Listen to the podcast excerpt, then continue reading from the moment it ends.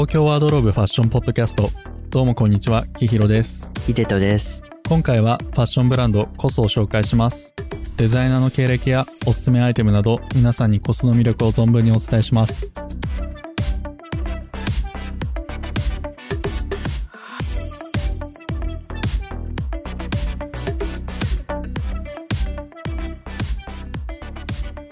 はい。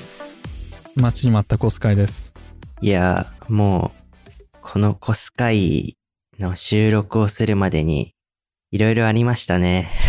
本当に。いろいろありましたね。まず、11回ぐらいでコス会録音しようみたいな話をしてて、で、一応先週録音したんですけど、なんかちょっと音声があんまり良くないっていうことで、ことで、えー再収録っていう感じになってます。そうですね。まあ、その分、クオリティは上がるんじゃないかなっていう感想はありますけど、頑張っていきまましょうか、今回も。そうですね。頑張っていきましょう。早速なんですけど、ちょっと目標1時間でコスのことを説明しきるっていうところで、ちょっとテンポ感よくいこうかなと思います。はい。頑張っていきましょう。頑張っていきましょう。はい。ではまずコスとはっていうところで、えーコスは2007年にロンドンでスタートしたブランドです。世界44の市場に、280の店舗を構えています。で、コスって何の略かっていうと、コレクションオブスタイルっていう COS の、まあ、略称になってます。で、メンズとレディース、キッズをターゲットに高品質な必須アイテムをリーズナブルな価格で提供しています。で、日本ではそんなに3店舗ぐらいしかないんですけど、欧州ではすでに50店舗以上展開していて、まあ2014年から日本に上陸したっていう感じになってます。日本だと銀座、表参道、横浜にありまして、東京近郊に住んでる人々は、まあ足を運びやすいのかなと思っています。で、結構サステナビリティへの取り組みも積極的に行っていて、2030年までに100%リサイクル、リユース、またもっとサステナブルな方法で調達された、素材を使用するっていうことを目指しています。このコスっていうのは H&M グループの、まあ、傘下であることは、服好きの人の中ではちょっと有名かな。で、当初 H&M が始まった時にすごく低価格を売りにしていたんですけど、2004年のカール・ラガーフェルド、2005年のステラ・マッカートニー、で、2006年のビクターロルフなど、デザイン性に舵を切り始めた頃に、まあその流れとして、2007年にコスがスタートしてるっていうところが、まあ面白いなと思っています。で、コススタートした後も、カークボレーとか、ジミーチューとか、あとマルジェラですね、のコラボを行っていることから、まあグループ全体としてですね、低価格のみならずデザイン性も追求すること。で、その、なんていうんですかね、筆頭というか、旗振り役としてコスがいるんじゃないかなと思っています。どうですか？そうですね。あの、僕が面白いなって思ったとこは、これ、第4回か第5回の三大ファストファッションブランドの歴史と戦略っていうところでも、ちょっとお話ししたんですけど、コスの展開、日本で展開してる店舗が、銀座、表参道、横浜っていう、買い物をする上での一等地に展開されてるっていうことで、ザラも、ブランディングの戦略の一つとして、一等地に大規模の店舗を構えることで、まあブランド力を高めてるっていうのがあったんで、まあそういうものと通ずるとこがあるのかなっていう考えを持ちましたね。うんうんうん。そうですね。もう、H&M とかはイオンモールとかにも出してるんでね。なんというか、ファッションブランドとしての、ある種のアラグジュアリー感というか、そういうのがないんですけど、まあ、コスはこういう、まあ、一等地に絞って出店してるっていうところで、なんていうんですかね。逆にブランド力を高めてる。まあ、ザラみたいな戦略を行ってるっていうのは、確かに面白いですよね。で、これも、この一等地にあるっていうのも、まあ、コスの魅力の一つなんで、後ほど好きなところっていうところでお伝えできればなと思います。はい。で、コスについて知らない方もいると思うんで、デザインどんな感じなのかなっていうのをお伝えします。コスのデザインは一言で言うと、めちゃくちゃモダンなんですね。で、シンプルな中に少し遊びの効いたディティールを持つものが多いです。で、すごく使っていてというか、着ていて思うのが、ユーザー目線で、タイムレスで着れるアイテムがすごい多いなっていうところがあります。というのはなんていうか、シーズンにあんまり関係ないというか、春夏いけるし、みたいな。数年後古くなってるとか、めっちゃ流行追ってるからちょっと経つと恥ずかしくて着れないよっていうところがないんで、めちゃめちゃいい。しかも、基本シンプルなんで、それにどこかちょっと変わったところを入れるっていうのが、なんだろうな、街に馴染む感じっていうか、よく見たら、ああ、いいもの着てるねってなるんで、すごくそこも好きかなと思っています。そうですね。基本的にデザインがシンプルなんですけど、少し遊びが効いてるというか、ディティールにこだわってるっていう部分では、まあ、アクネとか、ロエベとか、まあ、そういう系統の結構デザイナーズブランドとか、お高めのインポートブランドに通ずるとこがあるかなって思うんですけど、まあ、値段もね、そこまで高くないので、いいかなって思いますね、僕はかなり。うんうんうん。で、生地とかもね、割といいもの使っている感じがしてて、で、さっきヒデとか言ったように値段も抑えめなんですよね。っていうのはこの H&M のグループの生産背景を使えるっていうところが大きいのかなっていうのは思ってますね。低価格で良質な素材。なおかつデザインも優れてるっていうので、大好きなブランドですね。で、こういった塗装デザインしてるのは、今はカリン・グスタフソンっていう方がクリエイティブディレクターで、クリストフ・コピンさんっていう方が、まあ、メンズのヘッドデザイナーをやっている感じです。で、多分、これ聞いてる人のほとんどがこの二人知らないと思うんですけど、なんていうの？デザイナーっていうとさ、トム・フォードとかさ、アレクサンダー・マックイーンとか、ジョン・ガリアーノとかさ、すげえ、めちゃめちゃ有名な人を思い出してしまうんですけど、コス自体がそんなに洋服にアイコニックさを求めてるわけじゃなくて、高品質な必須アイテムっていうコンセプトがあるんで、まあ、そういったデザイナーはまあ必要としてないというか、なんでこういう人選なのかなというふうには思っています。コスに深く関わってたデザイナーがまあ3人いて、そのうち2人が今やってる方々なんですけど、その1個前、メンズの全ヘッドデザイナーの方が、マーティン・アンダーソンという方で、まあこの方もちょっと面白い経歴なんでね、ご紹介させていただきます。で、マーティン・アンダーソンさんは、セントラル・セント・マーチンズ出身のメンズウェアデザイナーです。えーっと、この学校は、まあ、著名なデザイナーを多く輩出していて、それこそジョン・ガリアーノとか、ステラ・マッカートニーとか、アレクサンダー・マックイーンとか、あと、この間僕が買ったニール・バレット、あと最近話題のフィービー・ファイロ、フィービー・フィロ、あとはポール・スミス、などなど、めちゃめちゃいっぱいいるんですね。で、日本からファッション留学する人の、まあ多くっていうか人気な学校はセントマーチンですね。で、マーティン・アンダーソンさんは自分でマーティン・アンダーソンっていうブランドを立ち上げた後、アクアスキューダムのシニアデザイナーを経て、コスのデザインマネージャー、メンズのヘッドデザイナーとなりました。で、2017年からセオリーのクリエイティブディレクターになってるっていうのが、なんていうか面白いなと思いましたね。コストセオリーって結構デザイン的に通ずるところがあるんで、面白いなと思っています。ちょっとこれ見つけたときは興奮しましたね。そうですね。僕もこれ初めて聞いたときに、おーって思いましたね。やっぱり、二つのブランドとも、ちょっと似たような系統なんでね。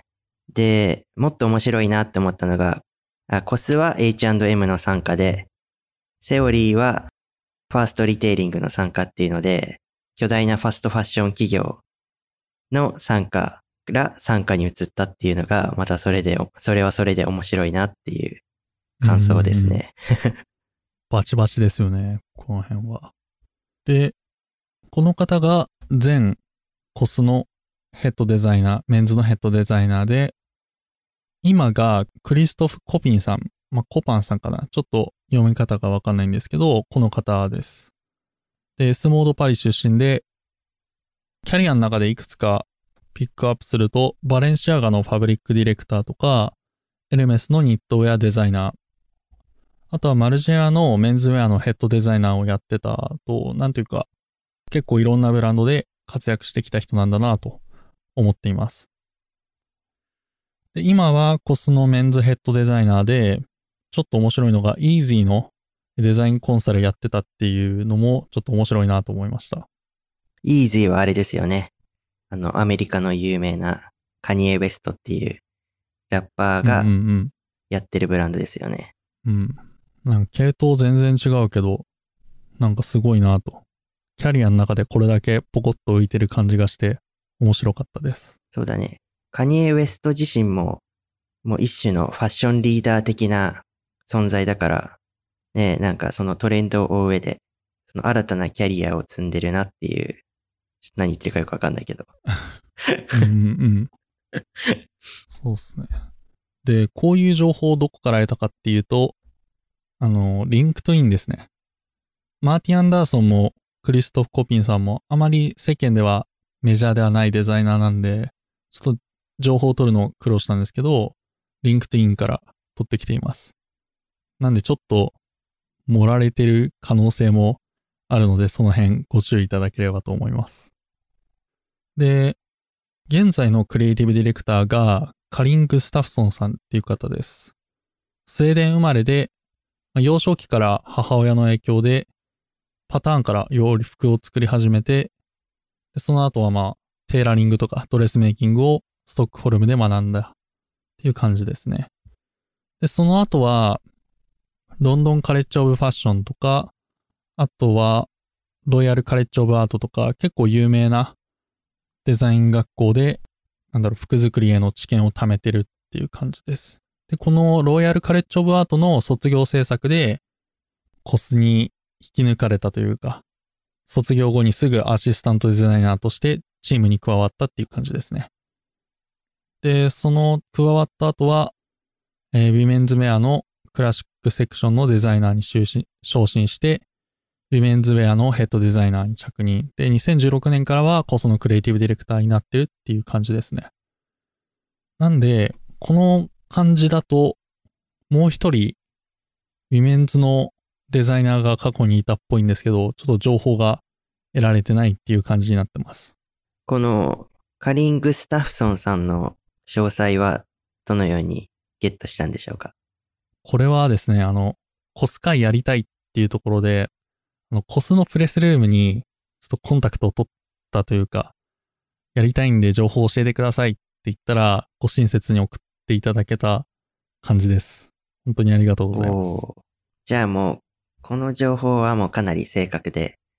そうそう。このかりんさんについてはかなり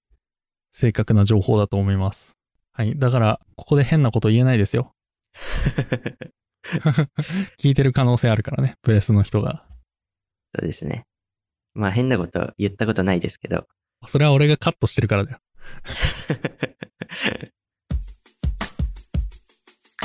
で、このロイヤルカレッジオブファッションっていうのが、まあ、出身者にはクリストファー・ベイリーとかがいますね。で、バーバリーの全クリエイティブディレクターの人ですね。クリストファー・ベイリー。17年間ぐらい、まあ、ブランドをやってて、当時ライセンス製品というかライセンス事業を拡大してたバーバリーなんですけど、まあ、ライセンスやることによって、まあ、ブランド価値っていうのが低下してって、ラグジュアリーファッション業界においてすごい影響力を失ってた時期なんですよね。こんな時にクリストファー・ベイリーがライセンスの買い戻しとか、まあ、製品の質の追求、あとはマーケ戦略でブランドの再興を果たしたっていう感じですね。で、そんな、なんていうんですかね、良くない状態から、クリストファー・ベイリーの活躍によって、まあ、いい感じに戻して、で、そっから、リカルド・ティッシュがクリエイティブディレクターになって、まあ、今のクリエイティブディレクターなんですけど、一気に現代的になったっていうか、まあ、ピーター・サビルのロゴとか、モノグラムとかが、なんか若い世代に刺さって、すごいブランドのリブランディングになったんじゃないかなっていう感じですね。最近、すごくバーバリー人気ですよね。めちゃめちゃかっこいい僕の周りの友達も、うん。結構バーバリーのバッグ持ってる子とか結構いるし、服とか持ってる子もいるし、なんか流行ってるなっていう感想はありますね。ロゴがね、最近魅力的というか、うんうん。ちょっとあの、ブロック体のバーバリーみたいな入ってる T シャツロゴも結構着てる人多いよね。多いよね。なかなか他のブランドにはないロゴなんでね、ちょっと気になってはいます。こんな感じであの、ライセンス事業っていうのがちょっと前流行ってて、ちょうどこれもグッチとかも同じような状況で、ブランドの価値が下がってたところ、ドーンメロが入ってきて、トム・フォードがその後、改革していったっていう感じですね。そうですね、このバーバリーのライセンス事業といえばっていう感じなんですけど、なんか僕ちっちゃい頃に、なんかよく使ってたブランケットがあって、多分それ布団の西川だったかな。そこと、多分バーバリーが提携して作ったブランケットで、あの、バーバリーのあの、タータンチェックだっけ？うんうんうん。そのタータンチェックが入った大きいブランケットをよく使ってて、なんかもうバーバリーのライセンスって聞くと、なんかそのブランケットのことを思い出しますね。あーまあ、確かにあるよね。うちもサンローランのブランケットありますよ。サンローランね、お皿とか持ってる。あと、ジバンシーのお皿とか、あとタオルとか、家によくある。なんか、毎年よくお中元とか、お歳暮とかそういうので届くイメージ。そうだよね。なんかやたらありましたよね。うんうん。あそう聞くと、そんなに昔じゃないんだなっていうのは思いますよね。僕たちの記憶がある。まあ、言うても10年5歳とかく。らい前かな。うーん。5、6、6、7そんなもんだ年、ね多分 ?10 年前。どんくらいだろまあ、この短い期間でね、すごいブランド価値が上がってるっっていうので、今後も楽しみですよね、じあバーバリーに関しては。そうですね。なんかもう、自分があんまり大きくない時は、グッチとか、バーバリーとかなんか、そんなにすごいブランドじゃなくないみたいな。めっちゃ失礼な言い方ですけど。そういう感じあったんですけど、なんか最近は、本当に、あれですよね、ファッション業界をリードしてる、ハイブランドの一つだなっていう、印象ありますよね。そうだよね。コレクションとかもバキバキに決まってるんでね。あのリンクのストくんで見てみてください。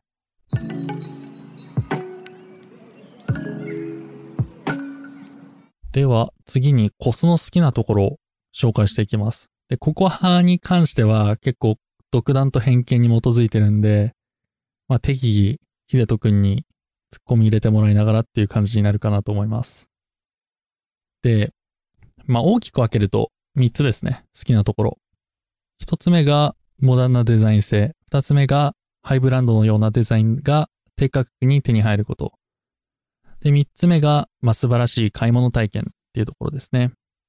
で、1つずつ細かく見ていくと、コスのデザインってめちゃめちゃモダンなんですよ。で、上質な素材を用いてミニマムな洋服を作るんですね。だけど、一見普通っぽく見えるんだけど、まあ、どこかディティールが効いてて独自性があって、なんていうかな、着ててすごい特別感がある洋服なんですよね。かといって、これ見よがし感がないし、街に溶け込めるし、値段もそんなに高くないんで、街着としてちょっと汚れてもいいかな、みたいな感じなんでね。本当に上質な普段着っていうコンセプト通りだなと思っています。で、一回買って、次のシーズン着れないとか、うん、来年の夏着れないよっていうところがなくて、もう本当にシーズンに関係ないタイムレスなデザインがすごく好きですね。そうだね。もうコスといえば、本当に上質な普段着って感じで、本当に見るからに上品だし、なんかハイブランドとかとも引けを取らないようなデザイン性の時もあるしね、なんか、それこそ本当に都会っぽいアーバンな感じがするし、六本木とか表参道とか、そういうのね、フラッと歩くときにね、着てるとなんかちょっとかっこいいよね。うん。で、二つ目の好きなところが、まあ、ハイブランドのようなデザインが低価格で手に入るというところです。まあ、さっきも秀人くんが言ってくれてたと思うんですけどね。で、デザイン的にはすごく、基本的にすごいベーシックなんですけど、どっか遊びを聞いてるっていうところが多くて、なんていうかそういう洋服ってマス受けではないというか、ちょっとこだわってる人が好きな洋服なんで、数多く作れないような洋服なんですよね。なんで、作れば作るほど安く作れるっていう規模の経済が働かないんで、まあ価格が上がりやすいものなんじゃないかなと思っていて。だからこういう洋服はハイブランドのような資金力があって、お金を持った顧客層のみを対象としてる、まあ、商売しかできないようなことなんじゃないかなと思ってるんですけど、コスは H&M の生産背景があるんで、少量の生産でもビジネスとして成り立つ感じなんで、いいところ取りかなっていうところ。少量の生産って言ったんですけど、まあ全世界に280の店舗がある時点である程度の数は作れてるんで、マス向けとニッチ向けのちょうどいい中間ぐらいになってると思います。そうだね。まあ要は普通のデザイナーズブランドとか、ハイエンドなブランドたちが、まあ、できないようなことを、まあ、H&M っていう生産背景を元に、まあ、可能にしてるっていう点で、まあ、本当にいいとこ取りですね。その点でいくと、ユニクロですよね。結構コスト比較されがちなんですけど、ユニクロはマス向けのデイリーウェア、まあ彼らはライフウェアって言ってるんですけど、これをターゲットにしてるために、なんか普通のデザインを数多く作ることによって規模の経済を働かせて上質な素材を使った製品を低価格で提供しているっていう感じになりますね。なんで、コスはファッションにちょっとこだわってるような層。だけどユニクロはもう全世界誰でもをターゲットにしてるっていうところが、まあ、コスとユニクロの大きな違いかなと思ってます。ユニクロはすごい上質な素材を用いてて普通なんですよね。ハイブランドとの親和性が高いっていうメリットがあるんですけど、これは、まあ、素晴らしい引き立て役としての役割を担ってるんですけど、一方でコスは、コスのアイテムは、それ自体が主役になるというか、ハイブランドと組み合わせることによって、よりかっこよく洗練されたような印象になると思うんでね。ユニクロよりもハイブランドとの相性いいんじゃないかなっていうふうには個人的には思ってます。まあ値段も違うんで、まあ比べるにしてもフェアじゃないと思うんですけどね。そうですね。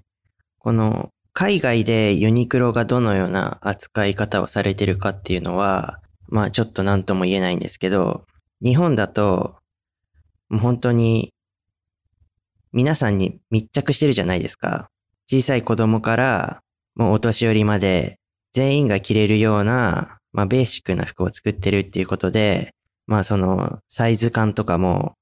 あんまり攻めたものとか作れないかなっていう印象があるんですけど、まあコスだと、まあちょっと袖長くないとか、ウエスト絞ってるねとか、パンツのライン太いねとか、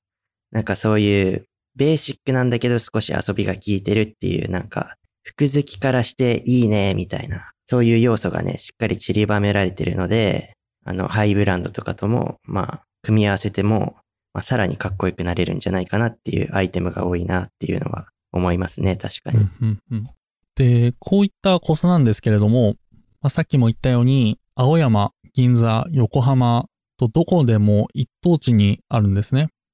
特に青山に関しては、プラダとかギャルソンとか、一流のブランドが集う通りに位置しています。で、ここで買い物すること自体すごくウキウキ感があったり、なんていうか、ちょっと、俺服買ってんだぞっていう優越感的なものがある場所なんですよね。で、しかも価格は安いっていう感じなんで、すごく嬉しい買い物してて。銀座はちょっと一本入ったところにあるんですけどね。で、店員さんもすごくハイブランドにありがちな怖い感じじゃなくて、なんかすごい親切に相談に乗ってくれてるんで、っていうコスでのお買い物すごいなっていうふうに毎回思ってます。EC でも買うことできるんですけど、これに関してはちょっとだけ使いにくい部分もあるんで、改善していただければと思うところもあります。まあ、配送早かったり、あの、返品も効くっていうところも本当にすごいいいんですけど、なんか若干こう、アイテムをスクロールしてると勝手に上に戻っちゃったりするんでね、それをちょっとやめてほしいっていう願いがあります。結構、アパレルのファッション EC あるあるだよね。割といろんなブランド、次のページとかスクロールとかすると、一番最初にビョーンって戻っちゃったりするよね。あれ腹立ちますよね。また同じやつ出てきたってなる、毎回。何回このシャツ見んの？みたいな思っちゃうからね。それで逆に欲しくなっちゃうっていうのもあるかなと思うんだけど。まあそんなことをしなくてもコストの製品はいいものなので、はい。なんとか改善していただければと思っています。コスのこの魅力をお伝えしてきてましたけど、ギヒロくんのおすすめアイテムありますか？何か。そうっすね。まあ、結構コスのアイテムっっていうのが、シーズンごとに異なってきてしまうので、まさにこれがおすすめっていう言い方はちょっと避けたいなと思うんですけど、こういうのがコスで買うといいよっていうところを、ちょっとおすすめアイテムとしてお伝えしていければと思います。で、一つ目が、これメンズ向けで涼しげなクロップドパンツですね。で、これは、一昨年あ、かな？去年も出てたアイテムで、今シーズンもちゃんと出てました。えー、面100で薄手で、すごいちょっとワイドなね、シルエットなんですよね。で、なんかすごくなんか和風な雰囲気も感じつつ、まあ、クロップド丈なんでね、ちょっとスポーティー感も出せるアイテムですね。で、クロップドパンツにありがちな子供っぽい印象がなくて、スタイリッシュで上品に着こなせるアイテムですごく夏におすすめですね。涼しいんで。かなり薄手ですね。で、足首露出して履いてもいいですし、ちょっと黒のハイソックスでレザースニーカーとか履いても、なかなかかっこいい、色気ある感じに仕上がりますね。コーデ的には。で、僕はこれ、ブラックとホワイトの2着を持ってます。で、サイズ的には、1サイズ、2サイズぐらい下げて買ってもいいかもと思ってますね。ウエストゴムで調整できないんで、できたら店舗行って確かめてみてほしいんですけど、なかなかクロップドパンツってなると、本当にね、キヒロくんが言ってた通りに子供っぽい印象になったりすることもあるんですけど、このキヒロくんが載せてる写真とかだともう本当になんか綺麗に決まってて、最近太いラインのパンツとかも流行ってきてるんで、今らしいし、かっこいいなっていう印象ありますね。あと、全然関係ない話になるんですけど、涼しげなクロップドパンツっていうこの名前がめちゃくちゃ無印良品にありそうだなっていう そういう感想、感想です。確かにね。うん。あの、なんだろう、紹介するのに結構抽象的な表現を使ってるんですけど、確かに無印良品っぽいですね、言われてみれば。首がチクチクしないタートルネック的な風味を感じますね。確かに。はい。で、こういう、なんていうんですかね、さらっと着れる、ちょっとおしゃれなシルエットのパンツっていうのが、普段着にちょうどいい感じがしてて、コンビニ行くときとかにすごい重宝してます。そうだね。あの、コンビニとかちょっと出かけなきゃいけないときに着る服って大事だよね。次は何かありますか？あと次は、ニットポロシャツですね。メンズのポロシャツって結構2種類あると思ってて、体育会系なお兄さんがスポーティーに着こなすのと、なクラシック系のおじさんが着るのか、みたいな。そういう二択だと思ってるんですけど、コスのポロシャツはスリムフィットで、のシルク混じってるやつとかは、ツヤ感のある上質な素材なんでね、すごい上品にバランスよく着れるんで、めちゃめちゃおすすめです。シルクコットンのやつは、家でも洗えるんで、めちゃめちゃいいっていうのと、夏だけどちょっとかっちり感出したい時とかは、めちゃめちゃ重宝すると思ってます。で、ボタンも買いボタンなんでね、めちゃめちゃおすすめ。空張りもいっぱいあるんでね、見てみてください。これ、見た感じすごいシルエット綺麗だし、なんか色もそれこそヨーロッパらしい感じで、中間色というか、綺麗な色の展開も出てるし、なんかあれだね、トゥモローランドとかで買えそうだけど、これ値段9000円弱くらいだっけ？そうですね。シルクコットンで8900円税込みですね。で、ボタンもね、ちゃんと貝なんでね、この値段でこれはすげえなって正直思っています。そうだね。他のブランドだと、定価で買ったら、まあ、安くて1万5千円から2万円くらいで、まあ、セールとかアウトレット行っても、この値段ではちょっと難しいんじゃないかなっていう感じなんで、本当にシルクコンっていうのもね、またそれはそれでいいですよね。で、特にね、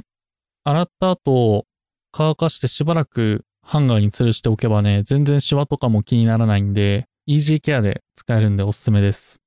で、次が、秋冬これから始まると思うんで、ニットですね。めちゃめちゃおすすめです。一枚ですごい様になって、コーデの主役となるようなニットがコスには揃ってるんで、ぜひチェックしてみてください。で、コスのニットは特にローゲージとかでもやぼったくないんでね。田舎っぽい印象になるなって思ってる方は、一度チェックしてみると楽しいお買い物ができるんじゃないかなと思っています。これ、2年前くらいかな。キヒロがコスで買ってた、なんかフェルト生地っぽくて、折り返しのないタートルネックみたいなニットがあって、うんうん、それすごい可愛いなって思ってた。あれ、可愛いですよね。もう一目惚れして買いましたね。うん、で、なんかちょっとフェルト生地っぽいから、紺だったよね、確か色。うんうんうん、紺。紺地になんか、ちょっと違う色の糸とかも混じってて。そう。緑っぽい色が。うんうん。なんかすごい上品で可愛かったイメージがある。うんうん。で、それ着て、イーボのロングコート着て、旅ブーツ履いて、街をかっ歩していました。ほぼそれしか着ていなかったですね。んで、冬とかは、重めのニットに、ロングコート羽織るっていう着こなしもね、すごい楽だと思うんで、ぜひおすすめです。そうだね。あんまり高くないから、バリエーションもつけられるし。で、次が白スニーカーですね。で、レザー製の装飾を削ぎ落とした白スニーカーがあるんですよ。で、牛革100で1万5千円。なんですごくお安い。で、装飾はもうほぼゼロで、もう本当に Common Project っぽいなっていうのを思ってます。これは良いです。欲しいと思ってます。キヒロくんがそれこそ言ったように Common Project っぽくて、本当にシンプルな形で、なんかジャージとか、あとはスラックスとか、なんかどんなボトムスにも合わせられるような感じだね。で、形もコモンプロジェクトほど甲が低くないから、ちょっとアジア人って結構甲が高い方が多いんですけど、そういう方もサイズ上げたりしなくても無理なく履けるんじゃないかなと思います。うんうん。いいと思います。で、ちょっとオタク的な感じだと、ソールがね、若干ギザギザになってる。まあ、リップルソールみたいな感じになってるんでね、ここもね、あ、ディティール効いてんな、みたいな、思います。で、あとは、これをめちゃめちゃお伝えしたいんですけど、レディースのパンツがおすすめなんですよ。あもちろん、レディースに対してもおすすめですし、メンズにもおすすめなんですよね。ユニクロとかアローズとかで売ってるパンツって結構無難な形というか色とかそういうアイテムが多いと思うんですけど、というのは低価格のブランドって材料をいっぱい仕入れて同じ型をたくさん作ることでアイテムのコストを下げてるから、いっぱい売れるもの、売れるデザインじゃないと作れないんですよ。で、いっぱい売れるデザインっていうと、普通のシルエットで普通のカラーのまあ、結構安牌なアイテム。だから攻めたデザインのパンツとかちょっとアクセント効いたものを買おうとすると、まあ、そういった店ではあまり買えないですし、買えたとしてもちょっとお高くなってしまうんですよね。なので、こういう時には男性はレディースの商品を見るっていうので、ぜひお勧めしたい。シルエットも結構いろいろ豊富ですし、色味とかも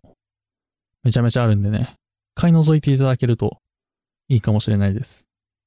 ヒデト君はレディースのパンツ履いたことありますか？レディースのパンツ試したことないかもしんないですね。個人的に服に、まあ結構多分普通の人より服にお金をかける方だと思うんですよ、僕たちって。うん、で、その時、どこにお金使おうかなって考えるときに、靴とボトムスには結構お金使いたいなって思ってて。うん、まあ、多いですね。そうなんで、あんまりその低価格帯って言われるブランドでボトムスを見たりしないんで、あんまりレディースで買ってみようみたいな発想がなかったんで、ちょっと僕もね、今度試してみたいかなと思います。うんうん。特になんですけど、あの、ハイウエストなパンツとか、あとタックが入ってるもの、あとめちゃめちゃ太いパンツとかね。こういうのは高いブランドでも本当に数少ないんで、あったとしてもクソ高いんでね。なんで、ちょっとコスのレディース見てみるとね、めちゃめちゃ面白いですよ。ただちょっと合わせが逆だったりね、ちょっと腰回りきつかったりするんで、できたら試着するのがおすすめですね。コスの店員さんとかに、レディースのパンツでこれと似たようなシルエットありますかって聞いたら、持ってきてくれたりするんで、はい、ぜひ店頭でっていう感じですね。EC も返品できるんで、まあ、自分のサイズとちゃんと考えて買ってみるといいかもしれないです。きひろくんは、そのレディースのパンツを選ぶ上で何かサイズに気をつけてることはありますか？うーん、まあ、なんだろう、ちゃんと測るっていうとこですかね。なんかあんまり、メジャーを使って、サイズをちゃんと測るという。うん。そう。本当に基本的なとこなんですけど、なかなかめんどくさくなっちゃったりするんで、ちゃんと測るっていうとこですね。じゃあ特に普段履いてるメンズサイズから何個落とすとか何個上げるとか、まあそういう指標は特にないということで。うんうんうん。ちょっと、そうですね。そこら辺は、まあ、本当に表記サイズもものによって違うんで、確実なことは言えないですね。で、次が、ここからはレディース向けのお話なんですけど、シューズですね。レディースのシューズ、特にサンダルがめちゃめちゃ可愛い。ちょっと見てもらえればわかると思うんですけど、なんかスクエアトーとかさ、つま先部分がめちゃめちゃ尖ってるやつとか、ビビアンのロッキンホーズみたいなシューズもありますし、めちゃめちゃバリエーションがあるというか。そうだね。その素材とかはベーシックなんだけど、まあ形が少し面白かったりして、なんかパッと見ハイブランドっぽかったりしてね、なんか本当に高見えするなっていうおしゃれなサンダル。なんか夏って結構シンプルな服装で終わっちゃったりするから、なんかこういう靴とか、そういうとこでディティール聞かせてると、なんかさらにおしゃれだなっていう感じになりますよね。そうですね。この辺はめちゃめちゃおすすめです。パッと見バレンシアガだし、パッと見ジルサンダーなんですよね。製品画像見てもらえればわかると思うんで、よかったらね、見てみてください。フレアパンツかなんか履いてね、こういうアクセントの効いたサンダル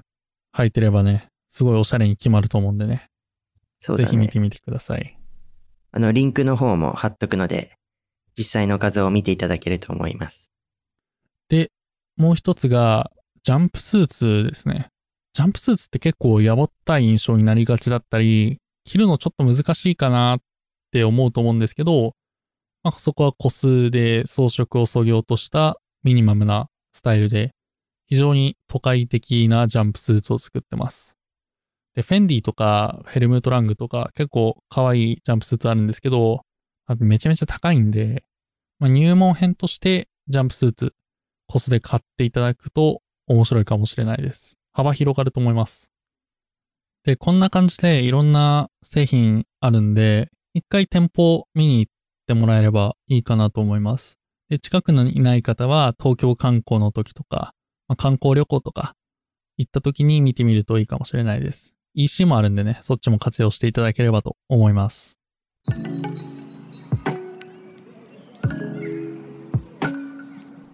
では最後になんですけど、コスのサステナビリティへの取り組みに関してお伝えしようと思います。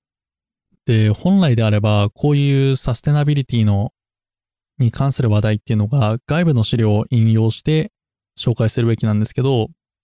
情報があんまりないんでね。なんで今回は自社サイトで掲載している情報を元にお話しします。なんでリスナーの方にはそれを前提に聞いていただければいいと思います。で、コスモサステナビリティは環境責任と社会責任の2つの観点から行っています。環境責任っていうのは、まあ本当に環境に対しての配慮。で、社会責任っていうのは、環境だけじゃなくてビジネスとしての倫理基準とか、人に対してどう接してるのかっていうところへの取り組みですね。で、それぞれちょっとだけ詳しく見ていくと、環境責任については、2020年にはコレクションに使用されている材料の70%がサステナブルに調達されている。で、21年にはすでにそれを超えており、まあ、現時点では86%を占めているっていうところですね。で、最終的な目標については、リサイクルされた素材を100%使用する。サステナブルな方法で調達された素材を100%使用することで、地球環境にポジティブな変化をもたらすアパレルブランドになることを目標にしています。で、コスのデザイン、さっきも言ったと思うんですけど、タイムレスで上質、長持ちするっていうところ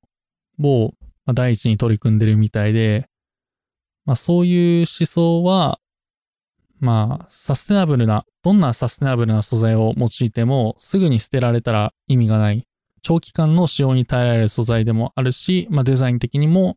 長期間の使用に耐えられなければいけないっていうところで、デザインと素材の面でも環境に配慮してるっていう感じのブランドになってます。で、この生産プロセスも環境に配慮してるっていう感じですね。で、ここからは僕のちょっと客観的な補足情報になるんですけど、まあこれ少し古い情報になっちゃうんですけど、パルス・オブ・ファッション・インダストリーっていうところが、まあ研究として発表してるのが、世界の衣服が年間で約60%廃棄されてるってのと、あと、ファッション業界全体は全世界の CO2 排出量の8%から10%を排出していて、これは全業界で第2位の環境汚染産業になってるんですね。で、まあ具体的に見ていくと、まあ化学繊維で、それこそ今問題になってる海洋プラスチックの問題だったり、まあ牧畜を行うことによる土壌侵食とか CO2 排出とか、まああと染色によるクロムなどの有害な重機金属による水質汚染とか、まあこの様々な要因が環境問題と密接に関係してて、そういう面でね、コスのタイムレスで数年間廃ることのないデザインを提供するっていう姿勢は、そのサステナブルを推進していくっていうこととも、方向性が合致していて、すごくいいところだなとは個人的には思います。で、そんな感じで、あの、環境に対しても配慮してるし、あとは、社会に対しても配慮してるんですね。コスが言うには、まあ、サステナビリティとは環境への影響を最小限に抑えるための行動をとることだけではありません。それ以外にビジネスとしての倫理基準、及びコス製品の製造に関わる多くの人やコミュニティに対するコミットメントにも焦点を当てている。コスではこれらを社会的責任、まあ、社会責任と呼び、グローバルサプライヤーと築いた信頼関係が我々の目標と倫理基準の達成に貢献する大きな要因であると信じています。というところで、まあ、設立以来、生産チェーン全体を通して協力関係を築いているというか、透明性とか責任あるアパレルブランドとしての立ち振る舞いっていうのをしている感じですね。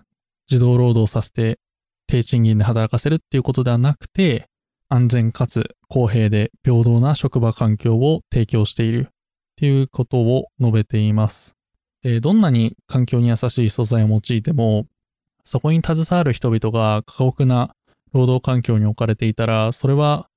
まあ、持続可能ではないんじゃないかなっていうところで、まあ、すごく良い取り組みだなとは思いますね。そうですね。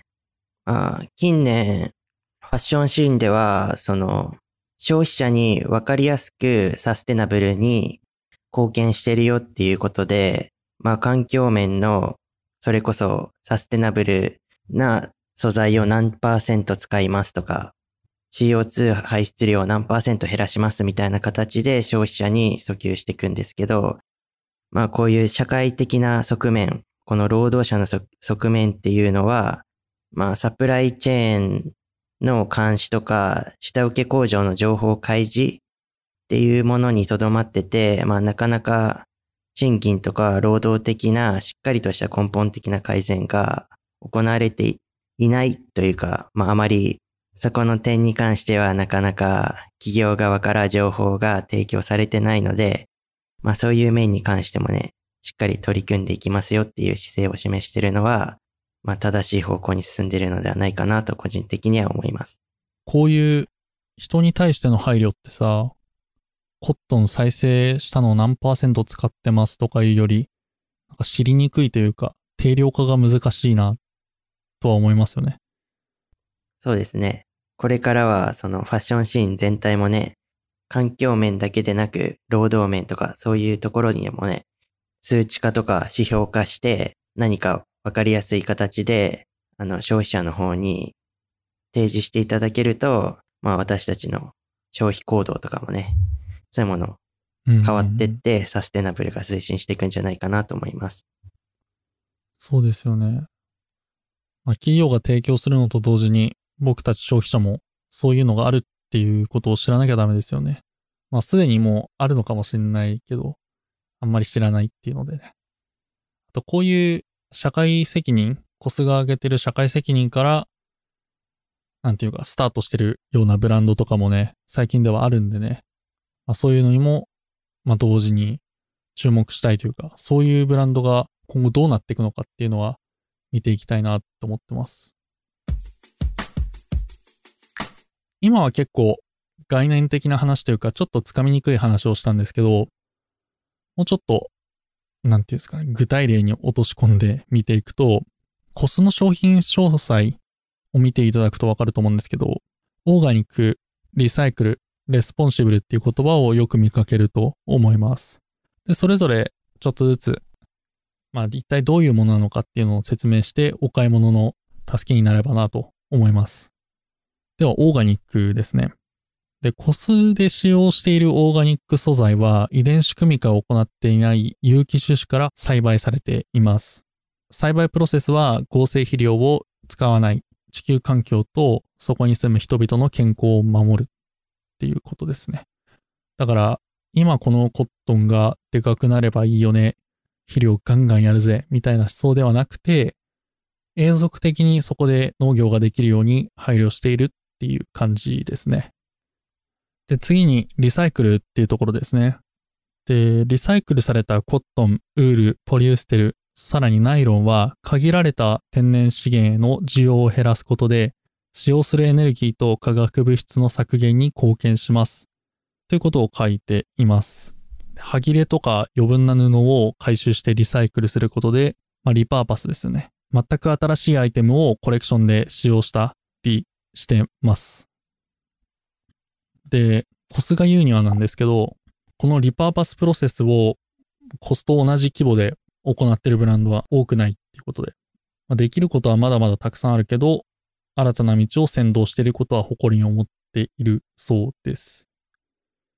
で、リサイクル繊維を取り入れると同時に、お客様に愛される製品を維持するため、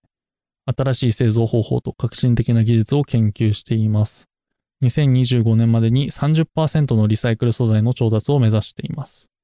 っていうことを言っています。まあ、なんていうか、まあ、よくあるリサイクルと、まあ、回収して全く新しいアイテムに生まれ変わらせるっていうので、リパーパスですね。それをすごい大規模でやってるっていうので、まあ、なかなか尊敬できるというか、いい取り組みだなと思ってます。まあ、現状で言うと2021年で、現時点で5.8%なんで、まあ、まだまだ成長余地っていうのがありそうだなって思ってます。で、次に、 responsible ですね。で、これに関して言うと、倫理的に調達された素材とは、地球環境、動物福祉、そして社会的責任の3つの側面をカバーすることを意味します。コスでは独立した認証プログラムと連携して、完全にトレーサブルで責任を持って調達された材料を使用しています。っていうとこですね。まあ、倫理的に調達された素材っていうか責任感、そこに配慮していくっていう感じですね。で、現状、あ、2020年で言うと全体の50.8%が倫理的に調達された素材。で、21年は、えー、現時点では35%なんで、年末までには昨年の、まあ、50.8%っていう数値を上回る勢いでは進んでるそうです。まあ、ファッション業界っていうのは、その、原材料の生産元から、まあ、縫製、販売っていう様々なプロセスを経るので、まあ、なかなかその服をデザインして生産してる企業だけが、まあ、環境問題に取り組んでも、なかなか全体が改善されないっていうことがあるんですけど、この調達元からしっかりトレーサブルできる形で管理した生産調達を行うっていうことは、まあその、ファッション業界全体が、まあ環境に配慮した形になるのではないかなと思います。そうですね。で、こういうオーガニック、リサイクル、で、 responsible っていうこの3つをルールとして持った上で、 conventional っていう思想を実現しようとしてるんですね。でこの conventional っていうのは、まあ、全ての製品が長い寿命を持つべきというところで、あコレクションで使用する材料が高い品質基準を満たすようにしているっていうところで、レザーとかシルクとか従来の生地を使用することもあるんですけど、生地とか材料ですね、使用することはあるんですけど、常に良い代替を求めてファッション業界に改善を促している。現在使用している合成繊維のほとんどはリサイクルされたもので、シルクもオーガニックへの移行を進めているってとこですね。で、2021年の秋までにクロムを使わないクロムフリーレザーの全面的な導入を目指しているそうです。なんだろう、そういうサステナブリへの配慮っていうのがデザインにも反映されてる、そして素材にも反映されてるっていうので、いいなと思ってる感じですね。なかなかこの環境面とか社会面っていうのは様々なね、側面が複雑に絡み合ってるから、ちょっと僕たちだけの語彙力だとなかなか説明しきれないところも多々ありますが まあ企業として、まあブランドとして、長い製品寿命っていう、その、長い製品寿命を持つべきだっていうことをブランド側から発信することで、サステナブルを推進していくっていうのは、でもいいことだなと思います。うん。なんというか、どんなにいい環境に配慮した素材を人道的な手法で作っていたとしても、それがすぐ捨てられてしまったら何の意味もないので、タイムレスに使えるデザインっていうのがめちゃめちゃ大事だなっていうふうには思いますね。タイムレスに使えるっていうデザインもそうだし、ずっと使えるような耐久性とか素材とかっていうのも同時に大事なんで、それをこう、まあ、全体的に見ていくっていうのが良いなと思いましたね。で、この、その自社の製品の良さをアピールするというか、ずっと使えるよっていうことをアピールするためかわからないんですけど、コスリセールっていう取り組みも行ってて、自社の製品のみを取り扱った古着サイトなんですね、コスリセールっていうのは。で、公式がこういうセカンドハンドまで取り扱うっていうか、その場所を提供するっていうのが、コスのコンベンショナルっていう思想を反映してるなって思いました。まあ、製品寿命が長い方がいいよっていうところですね。これは面白いなって思います。簡単に言うとメルカリみたいな感じで、コスの製品持ってる人が、このコスリセールで写真を投稿して売って、で、また欲しい人がそれを買うっていう感じ。で、ちょっと面白いんでね、よかったら見てみてください、これも。そうですね。また少し話が戻るんですけど、まあさっき年間で、まあ衣服の約60%が捨てられてるっていうことをちょっと触れたと思うんですけど、まあこの問題を解決する上で僕は拡大生産者責任っていう考え方がまあ重要になってくるのではないかなっていうことをずっと思ってて、この拡大生産者責任っていうのは生産者が製品の生産、使用段階だけでなく、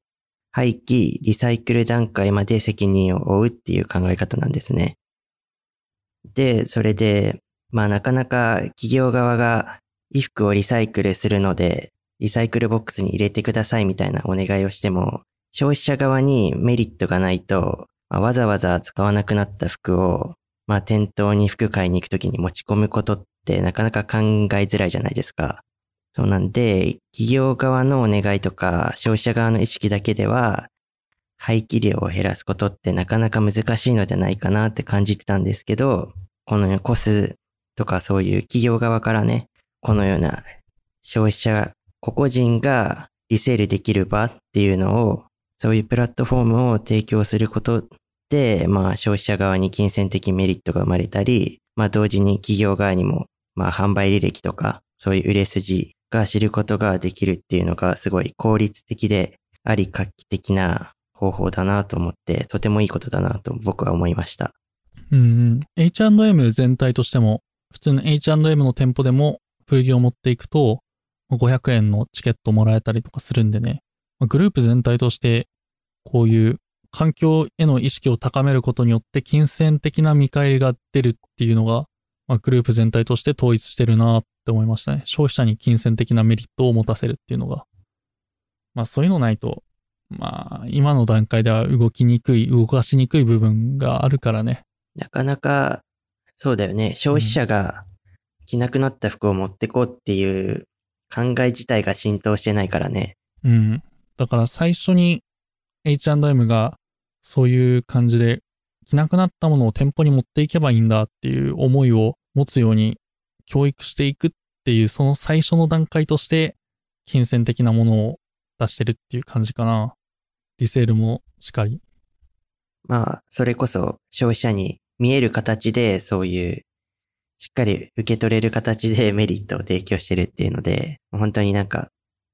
効率的だよね。うんうんうん。しかもこの提供することによって、コスにデータ貯められたりさ、500円チケット配ってまた買ってもらうっていうので、そのサイクルができたり、なんかいらなくなったものを H&M に渡しに行くっていうので、なんかゴミを捨てるばそこで終わりなんだけど、店舗に来るっていうところで、また触れるチャンスが出るっていうので、まあ、うまい取り組みだなと思いますね。まあ、どんどんやってってほしいなっていう感じ。そうですね。はい。話がちょっとそれちゃいましたが、まあ、こういう感じで、まあ、サステナビリティへの配慮環境への配慮があり、それをデザインに昇華させてる、素材に昇華させてるっていうところで、まあ、僕が、まあ、コスが好きな理由で挙げた、上質なデザイン性、モダンなデザイン性、タイムレスなデザインっていうのが、えー、実現されてるんだなって思うと、なんというか味わい深いなっていう、月並みな感想なんですけどね。なんて着てることによって気分が上がるなっていうところはすごくあります。そうですね。まあ、こんな感じですね。で、少しでもこれ聞いて興味持ってくれた方がいれば、店頭とか EC に行って、まあ見てみるといいと思います。まあ、今回はこんな感じで、コスの概要と、まあその素晴らしさと、あとまあ、様々なサステナブルな取り組みっていうのを、まあ、お伝えしてきて、皆さんにコスの魅力が少しでも分かっていただけたらなと思いますね。で、また、それと同時に、一回ね、店頭とか EC に訪れて、まあ、コスの服に触れる機会ができるといいなと思います。うん。まあ、いろいろ言ってきたけど、コスかっけえから来てくれって感じ。じゃあこんな感じで今回は以上になります。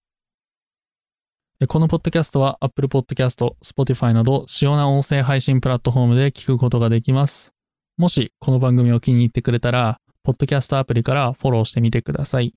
Apple Podcast では、あの、下の方をグーって言っていただくと、スター入れる場所あるんでね、5スターと、お時間ある方はコメントもくれたら大変嬉しいです。はい。また、インスタグラム、ツイッターなどではファッション情報の発信を行っております。取り上げてほしい内容などがございましたら、ブログのコンタクトフォームや、インスタ、ツイッターの DM からお待ちしております。お待ちしております。はい。今回は、まあいろいろ調べて情報盛りだくさんになって、ちょっと処理しきれない部分も後半あったと思うんですけど、まあ、次回は、ゆる会、やりますか？やりましょう。意欲がすごいけど。まあ、あれですね、あの、今回このコス会を聞いたことで、まあ、これからね、多分皆さん秋冬の服を探す時期になってくると思うんで、ぜひコスも視野に入れていただけるといいのではないかなと思いますね。そうですね。ぜひぜひ見てみてください。ではこんな感じで以上になります。長い間ありがとうございました。ありがとうございました。